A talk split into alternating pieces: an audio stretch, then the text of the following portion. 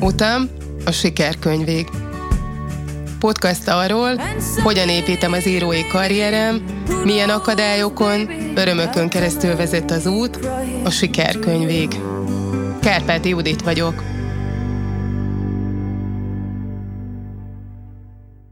Üdvözlet a hallgatónak! Ez a 13. epizód, az idei második. Az elmúlt héten egy kicsit a féle bemelegítésként beszéltem arról, hogy hogyan indult az év, és ez az alkalom, ez a mostani adás, ez pedig sokkal inkább már arról szól, hogy hogyan hoztam magam lendületbe, és ez egy sokkal effektívebb és egy sokkal konkrétabb tervezést hozott magával, amit tudtam is, hogy így lesz, ugyanis még tavaly évvégén a tavalyi tanulásom folytatásaként, a tavalyi dolgaimnak a folytatásaként jelentkeztem ugyanannak a coachnak, a Mastermind kvázi képzésére, bár ez nem feltétlenül jó képzésnek mondani, mert nem én leszek coach.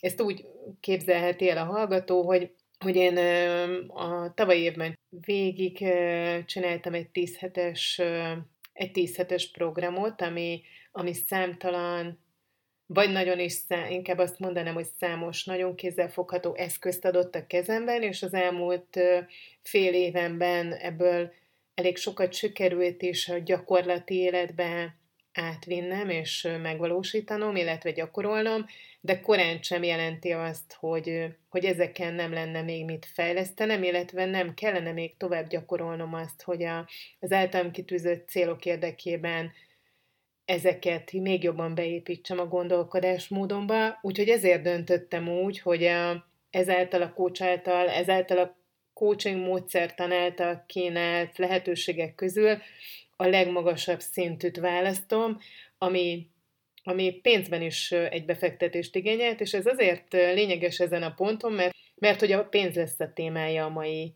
podcast adásomnak. De még egy picit visszacsatolva a Mastermindra, ezt egy nagyon fontos mankóként vagy eszközként választottam magamnak. Egy ilyen nehéz tűzérséget állítottam föl idén, amiben családtagjaim is benne vannak, amiben saját magam is benne vagyok, és olyan eszközrendszer, könyvek, amik körbevesznek, amik segítik azt, hogy én a lehető legjobban tudjam ezt az idére kitűzött tervmennyiséget teljesíteni, és, és a előre nem látható akadályokat, vagy az elő, akár az előre látható, akár az előre nem látható akadályokat is jól tudjam venni. Ez a mastermind, ez, ez hónapról hónapra vezet majd, és, és azok az alkalmak, amikor találkozunk, ez egy szűk kör, amiben csak néhány nő van, és néhányan vehetünk részt, pont azért, hogy még hatékonyabban tudjunk haladni, és még többet tudjunk egymásnak adni, és magunknak kivenni belőle. Ez, ez konkrét feladatokat ad, itt egészen pontosan hónapról hónapra kitűzött céljaink vannak, és így vagy úgy, de, de igyekszünk ezeket megvalósítani.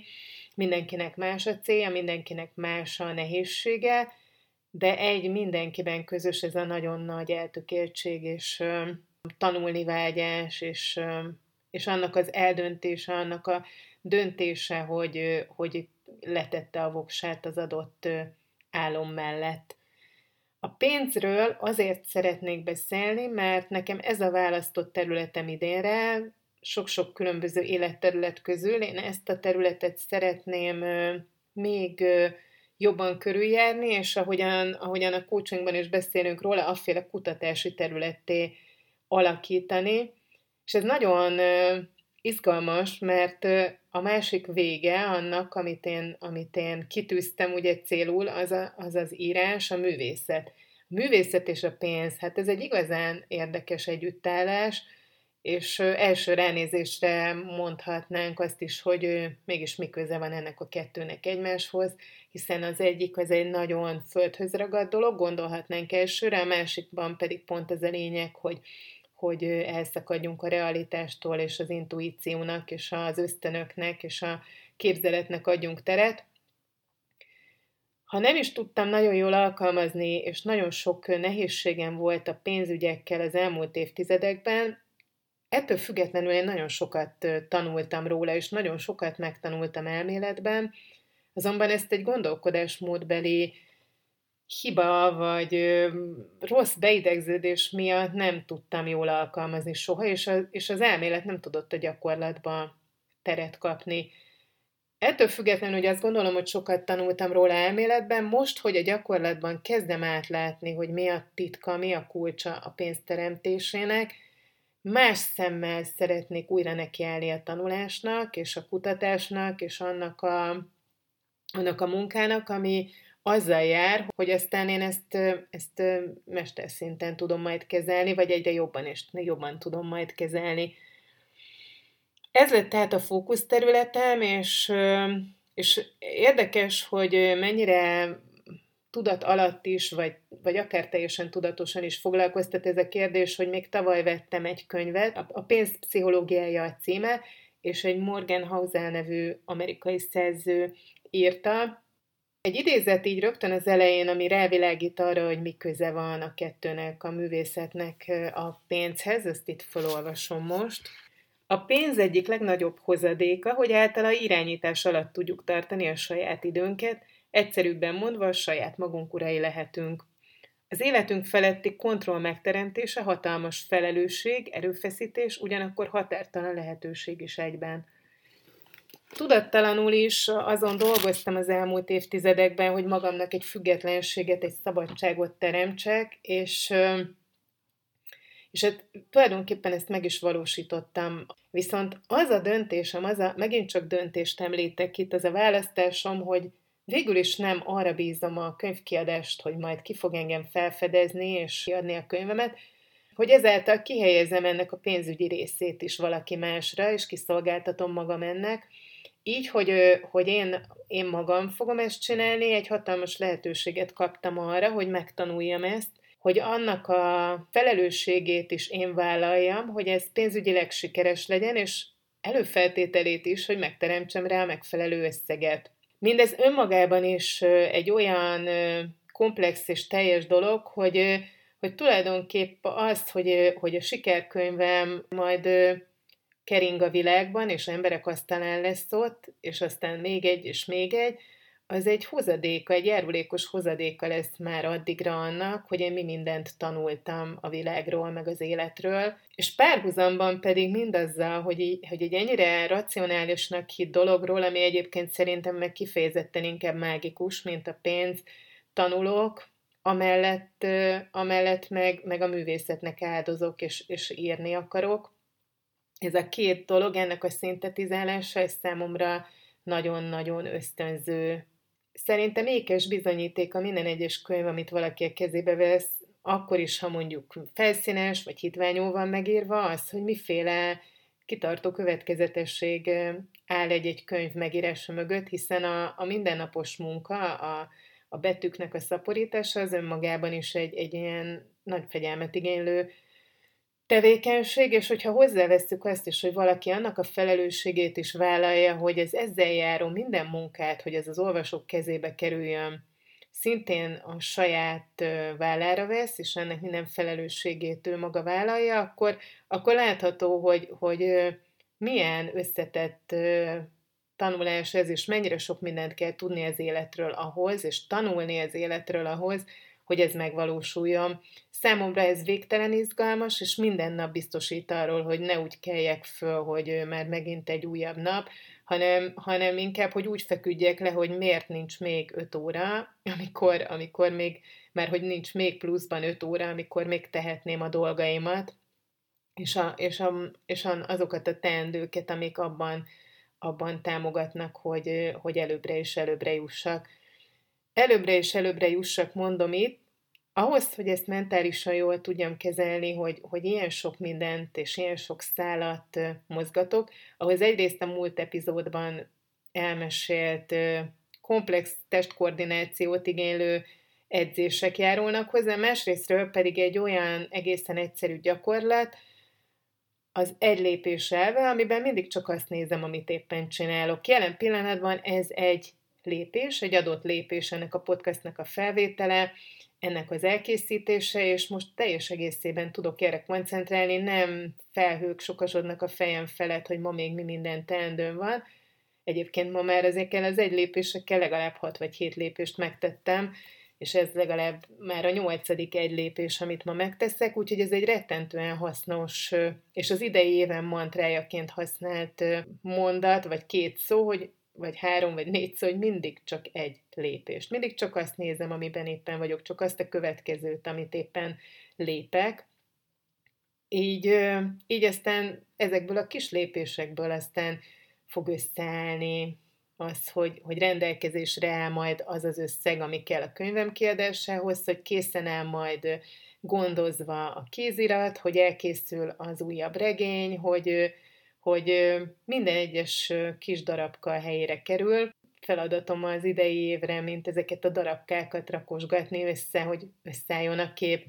Jöjjön itt a vége felé a felolvasás, mindig is a kedvenc részem. Ez a lényeg, hiszen erről szól ez a podcast csatorna. Egyrészt az útról, másrészt magáról a produktumról, az én írásaimról. A mai írásomnak a Két nő címűt választottam. Két nő. Ha kérdeznek, hogyan, mikor derült fény a lányom betegségére, azért tudok mindig nagyon pontosan válaszolni, mert aznap kezdtem az új munkahelyemen. Változásban volt az életem, megmozdult éppen valamerre, a csöcsemőből kisgyereket neveltem, s reggel úgy indultam el, ahogyan egy új munkahelyre szokás. Izgatottam, várakozásokkal teli, kicsit szorongva. A tudatomban ott motoszkáltak a kislány rosszul létei, hogy a vérkép mikor érkezik, de amint az esernyőt a táskámba tettem, a táska zárjának halk kattanásával, mintha bezártam volna az aggodalmaim is. Rendben lesz, minden rendben kell lennie. Hónapok teltek el, rendben, semmi nem volt. Hallottam róla, aztán már olvastam is az újságban, hogy Minskben indul egy program olyanoknak, mint mi, akiknek Csernobiltól lett beteg a gyereke. 70 gyerek és az egyik szülő számára nyújtottak segítséget a németországi Frankfurt am Mainban, összesen 140 ember indulhatott útnak a ki tudja hány százezerből, millióból. Kórházi kezelést, lakhatást, havi apanást jelentett ez, felfoghatatlan esélyt a reményre, hogy meggyógyul a gyermeked. Hogy én és a lányom legyünk egyike a csoportnak, akár a 139 a 140 aféle erőket mozgattam meg magamban, melyekről sosem hittem, hogy létezhetnek. Még nem is tudtam, hogy mindez korán sem lesz elég. Erő, erőmű, sokszor járt a fejemben ez a két szó a következő években. De már addig is olyan lelemére tettem szert, úgy ragadtam meg szálakat, felületes ismerettségeket, hogy amikor a Seremetjevói nemzetközi repülőtér Várójában gyülekezve karomban a három éves kislányommal odaadtam az útlevelünket a csoportot kísérő német szervezőnek, abba hagyhatatlan csuklós zokogásomat a gyerek kapucnis kabátjába kellett folytanom. A férjem. Róla szó még nem esett. Rövid történet a csoport zenével hasonlóan esett. Megint az erő. Másfajtára készítik őket, a férfiak csak kevesen maradnak meg a beteg gyerek a kitartóan keserves helyzet mellett. Sokaknak volt gyötrő kérdés, hogyan lehet otthon hagyni a családot, nem egyszer a másik gyereket. Nekem nem volt dilemma. Egyedül maradtunk, mielőtt az lehetett volna. A történetünk kettőnk története lett. Ketten érkeztünk meg egy új országba, és ha az idegenség befogadása a szokatlan, még ha az jobb is, mint a hátrahagyott, ridegsége nem lett volna bárki számára sok, hát nekünk ott volt még egy tényező. A betegség, mely egyetlen percet sem hagyott kihasználatlan, Olvadóan kellemes pillanattá egy kávé vagy egy édes némették sütemény sem válhatott. A lányom eleinte folyamatos kórházi kezelésre szorult, számomra egy nővérszálló egyik kicsiny szobáját utalták ki. Reggelente néha a közös zuhanyzóban némelyikükkel, akiket a kórházban ismertem meg, mosolyogtunk egymásra. Évszakok, évek sorakoztak mögöttünk, megszoktam, amit meg lehetett. Amihez hozzászokni nem lehet, hogy úgy meríts valahonnan életerőt, hogy a gyógyulás soha nem biztos, és talán nem is következik be. Hogy minden nap csupán egy állapot. A jó, a rossz múlhat ugyanúgy. Ha nem is mondtam eddig, ide kívánkozik, nem is az én, hanem a lányom gyötrelme, küzdelme. Hogy felülérve sokszor a fájdalmakat, a kínok sorát, olyan dolgokat kellett rajta átvinnem, melyeket magamon sem bírtam volna. Akarni valamit helyette is, a lelkemet folyamatosan megkerülve, csak is a józanságot, a fegyelmet szem előtt tartva dönteni, elvégezni a napi feladatokat. A lányomat 12 éves korára gyógyultnak nyilvánították. Gyógyultnak a leukémiából, de a sugárzásból eredő májkárosodás a hepatitiszt örökségű hagyta számára. Nem felejthetem ki, hogy életünket olyan fordulatok is alakították, melyeket bátran nevezhetek filmbeillőnek, és melyek bizonyosan hozzájárultak a gyermekem felépüléséhez, az én talpon maradásomhoz. Öt éves lett a lányom, mikor a hatvanas évei elején járó német nőt megismertem. A Csernobili gyerekek programját, így hívtuk magunk közt, számos önkéntes támogatta, egyike volt ő is ezeknek. Bejártak a kórházba, a programot koordináló szervezet irodájába. A gyerekeknek képeskönyveket, játékokat vittek, igyekeztek különféle módon bátorítani a szülőket. Ő minket választott, engem és a lányom vett pártfogásába. Mikor a betegség magával sodorta az életünk, csoportvezető építésztechnikus lettem épp a nagyvállalatnál, mely nem csak tisztes fizetést, de a korábbinál egy szobával nagyobb lakáskiutalást is jelentett. Férjezett, kisgyerekes fiatalasszony voltam, előttem ígéretes karrier. Férj, ígéretek, karrier nem maradt, csak egy beteg gyerek. Bár a program kínálta szerény jövedelem elégnek bizonyult, ám mikor a perfogunk felajánlotta, hogy kitanít és átadja nekem a tudását, boldogan elfogadtam a lehetőséget. Hamarosan pedikűrösként helyezkedtem el, és amikor az asszony úgy döntött, nem lévén családja, gyermeke, nekünk ajándékozza addig bérbeadott kis lakását, először éreztem, hogy talán létezik jövő. Nem csak a napok sora, mindig csupán az a nap, amelyiket a naptár mutat. Az életünk Németországban folytatódott, nem volt okunk többé hazamenni, vissza oda, ahonnan el kellett jönnünk, mert ott lett beteg a lányom, és ahol már ugyanaz az idegenség várt volna talán, mint ebben az országban kilenc évvel azelőtt. A gyógyulása, a beilleszkedésünk párhuzamos mi volta, új életet tett hát lehetővé, ő iskolába járt, én dolgoztam, volt otthonunk, és mire rendeződtek az életünk körülményei, ő is megváltozott. A beteg kisgyerekből önálló akarattal rendelkező makacs kamasz lett, aki életében először megérezte, milyen, ha ő rendelkezhet az élete a saját dolgai felett.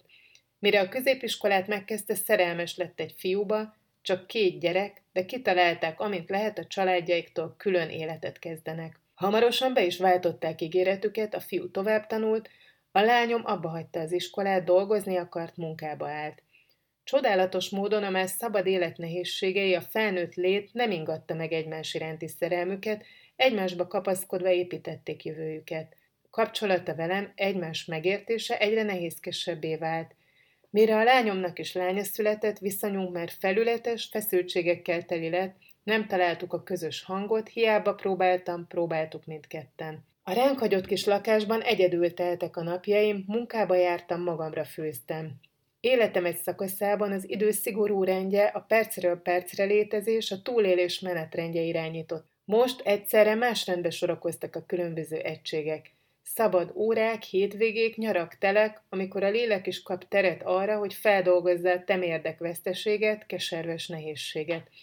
Gyalog jártam minden nap munkába, s a lépések ritmusa is segített, hogy rájöjjek, a lányomat az akaratom tartotta életben. Ez az akarat segített, hogy átküzdjem magunkat áthatolhatatlannak tűnő távolságokon mindenféle értelemben. És most ez a vasakarat, ez az emberfeletti erő az, ami a kettőnk kapcsolatát lehetetlenné teszi. Többé nincs szüksége az akaratomra. Anélkül is életben marad, egy másik életet életben tart. A felismerés, tudom, nem elég. Egy nap talán felülemelkedem, és a zsigereimbe tüzes vassal égetett szabályaim végre elengedem. Anyja leszek csak a lányomnak, nem kell megmentenem, lehetek nagyanyja az unokámnak, akit sosem reméltem. Sok évvel ezelőtt, már itt éltünk két-három éve, egy napon a Csernobili gyerekek programjának koordinációs irodájában jártam.